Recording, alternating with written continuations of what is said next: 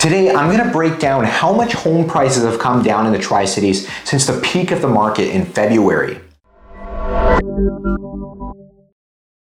It's occurred to me for the most part, different sources and outlets are giving macro and overseeing numbers and stats, but there isn't too much information on particular municipalities. And I thought in this video I would add some value to anyone who's really curious.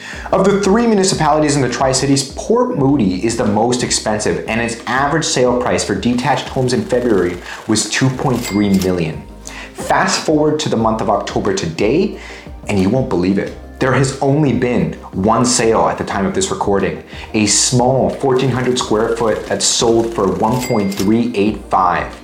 Port Moody right now under 2 million has about 20 homes showing active on the MLS.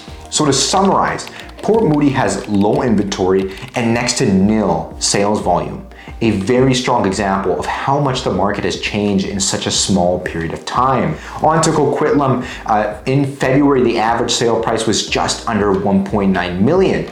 Fast forward again to today, and for the month of October, thus far, we have an average sale price of a little under 1.7 million, with only six sales since the beginning of October at the time of this recording.